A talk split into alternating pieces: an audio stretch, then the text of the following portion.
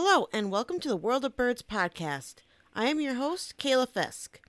This is a podcast featuring the great diversity found throughout the bird world, including unique behaviors, adaptations, habitats, and everything in between, to help educate others and inspire action to help protect and conserve these amazing species. This episode will be the first in a series for this podcast, where I'll feature a species and the steps taken to save it. These stories can help to shine on the efforts taken to help protect our world's fragile bird populations, and hopefully do more so that we don't lose any more species to extinction. Even those of us who live in the United States may not realize how close we were to losing our national symbol, the bald eagle, forever.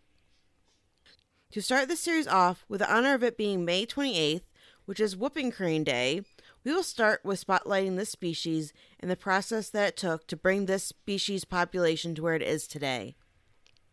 While you may be familiar with this bird's cousin, the sandhill crane, the whooping crane is not nearly as widespread. This beautiful, elegant crane is almost all white with long black legs and a long gray bill with a peachy colored base. Their primary feathers on their wingtips are black. From their bill, they have a black mask with a red crown. Their eyes are also gorgeous yellow. They are also one of North America's largest birds, standing at 5 feet tall with a wingspan of 7 to 8 feet. Originally, it is believed that the whooping crane population ranged from 15,000 to 20,000, but by the mid 1800s, there was only anywhere from 1,200 to 1,500 whooping cranes in all of North America and Canada. It has been seen in past records from the early American settlers that their range extended into six different provinces in Canada and in 35 different states in the U.S. By 1942, the population of this elegant bird was down to only 22 individuals. This tragically low number is mostly attributed to human activities such as overhunting, and habitat loss from the development of marshlands, shorelines, and prairies. During this time, their prime habitats were being disturbed as the settlers were plowing the prairies, draining marshlands, in order for these areas to be used for farming. As the heartland of the United States was being settled, the whooping cranes and other birds lost these essential habitats. But the cranes took another hit and this was the widespread hunting and collection of their eggs. These combined issues almost caused these birds to go extinct by the 1900s. Then, in 1918, the Migratory Bird Treaty Act was passed, which made it illegal to harm or kill most of the birds found throughout North America, including the whooping crane. Unfortunately, this didn't stop the decline of the population numbers. By the 1930s, there were only two small flocks remaining one in Louisiana that was non migratory, and one that was migratory that wintered in Aransas National Park in Texas, but spent its summers in southern Canada. Unfortunately, in the 1940s, the small flock in Louisiana took another hit as a hurricane passed through the area and decimated their numbers which then went from 13 down to only six individuals. By 1950, there was only one individual left of Louisiana cranes. This individual was named Mac, and with no other members of the species left in the area, he was captured. From there, he was transported to the migratory flock in Texas and introduced there. Unfortunately, it didn't go to plan. Within six months, he was attacked and killed by a different whooping crane defending its territory. With this, all remaining whooping cranes resided solely in the migratory population that traveled between Texas and Canada. In 1946, Robert Porter Allen was sent by Audubon to study the cranes located in Texas to better understand their life history, mainly to better understand their migration routes and to find nesting habitats. Luckily, in 1954, a nest was accidentally found in Wood Buffalo National Park that was located in Canada, thanks to helicopters being in the area due to a recent forest fire. Studies were then done to track nesting attempts, success, and colored bands were used to track sex ratios and at what age they were starting to breed. With that and radio transmitters being used, this allowed them to track the cranes throughout their migration, which was full of dangers, and approximately 80% did not make it, mainly from collisions with power lines. Due to the fragile population of the whooping cranes, biologists started looking into captive breeding in order to try and safeguard the species. So in 1967, 12 eggs were collected and brought to Patuxent Wildlife Research Center in order to establish a captive population with the hope of releasing them in the future. This facility would be the birthplace of the captive whooping crane breeding project. But the first whooping crane in the Patuxent Center was actually an injured juvenile named Canus, which was received from a partnership between Canada and the U.S., and another imprinted female crane from the San Antonio Zoo named Tex. This facility would raise and be the center of the captive breeding project for these birds for 50 years until 2017 when their crane program ends and the remaining cranes are sent to other breeding facilities. Naturally, whooping cranes lay two eggs, but usually only one chick will survive. Because of this, both eggs in a nest were deemed viable, one would be taken in for captive rearing without it affecting the wild populations of cranes. But if they encountered a nest where neither egg was viable, they would be able to replace one with a good egg from a different nest. This captive program saw its first milestone in 1975, when those first wild eggs that were collected then hatched, producing their first set of their very own eggs. Then, in 1989, 22 captive cranes were transferred to the International Crane Foundation to keep two separate captive flocks to safeguard the populations from a natural disaster or disease outbreak. The process of starting a captive breeding program saw lots of challenges. To avoid the issue of cranes imprinting on the care staff, they wore specially designed outfits that were designed to resemble an adult whooping crane. They are basically a long jacket that also covered their faces.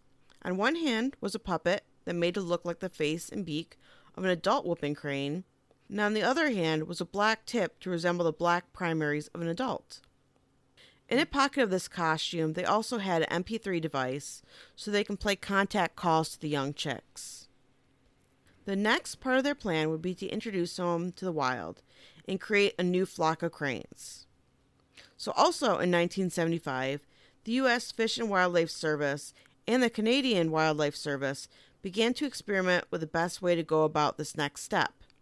The first experiment was to substitute the eggs from the captive whooping cranes into the nests of the wild sandhill cranes. The goal was that these sandhill cranes would hatch, raise, and then show these whooping cranes the migration route they needed to take. This option held much hope for the future of this project. While that part was successful, the eggs did properly hatch, and they were led to safe wintering grounds. The whooping cranes unfortunately imprinted on the sandhill crane foster parents, which caused them to have a bit of an identity crisis, and they didn't properly recognize other whooping cranes as potential mates. The population of whooping cranes in this ex- experimental flock peaked at 33 individuals at the time frame of 1984 or 1985 with about 289 eggs have been introduced at this point. No more eggs were added after 1989. But by 1999, only four whooping cranes remained, and by 2001, only two were left in this flock. During this time, a recovery plan was started by crane biologists. Their goal was to increase the wild flock that was located in the Wood Buffalo National Park to 40 pairs and to create two more flocks with a minimum of 25 pairs each.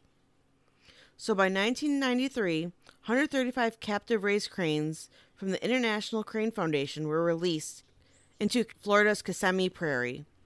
As of 1999, there were still 73 individuals in this new flock. And since this flock had no role models, they did not migrate, which also helped to avoid many dangers that they may have encountered on these long journeys.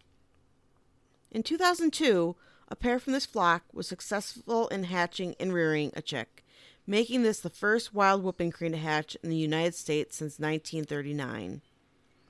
In 2005, due to issues with high morbidity and poor reproductive success, it was decided that no more cranes would be released. By 2018, the flock numbers had dropped down to 14 cranes, and the remaining ones were planned on being transplanted to a Louisiana flock. A similar project was started in 2011 by the U.S. Fish and Wildlife Service in Louisiana. This population was also to be non migratory. They would be the first whooping cranes in Louisiana since the 1950s. Ten juvenile cranes were released. It is hoped that this population would eventually be self sustaining, and to achieve this, the flock would have to grow to 120 individuals and approximately 30 productive pairs. It was also decided that there needed to be another migratory flock, and they had to find a way to teach these captive cranes the path to and from their wintering and summer grounds. An experiment was first conducted by an Idaho rancher named Kent Clegg, where he trained and reared sandhill and whooping cranes to fly behind his ultralight aircraft. So in October of 1997, Clegg led eight sandhills and four whooping cranes on an 800 mile journey to a national park in New Mexico. These birds were successfully joined with six cranes from previous ultralight flights, except for two whooping and two sandhills that were killed during the journey from hunting and predators. An experiment was also done in 1997 in Ontario, Canada, by Bill Lishman and his team to use an ultralight to show a small flock of seven sandhill cranes a migration route down to Virginia. This was done to see if these captive reared birds would be able to migrate back on their own. Then, the next spring, six of these cranes were successful and migrated back on their own to Ontario. Two more successful flights were done in 1998 and in 2000. This paved the way for an attempt of a flight with the endangered whooping cranes. After the Florida program, a migratory population project was started in 2001. This project was developed by the Whooping Crane Eastern Partnership, and they planned and began to create an eastern migratory flock that would travel between Wisconsin and southern Florida.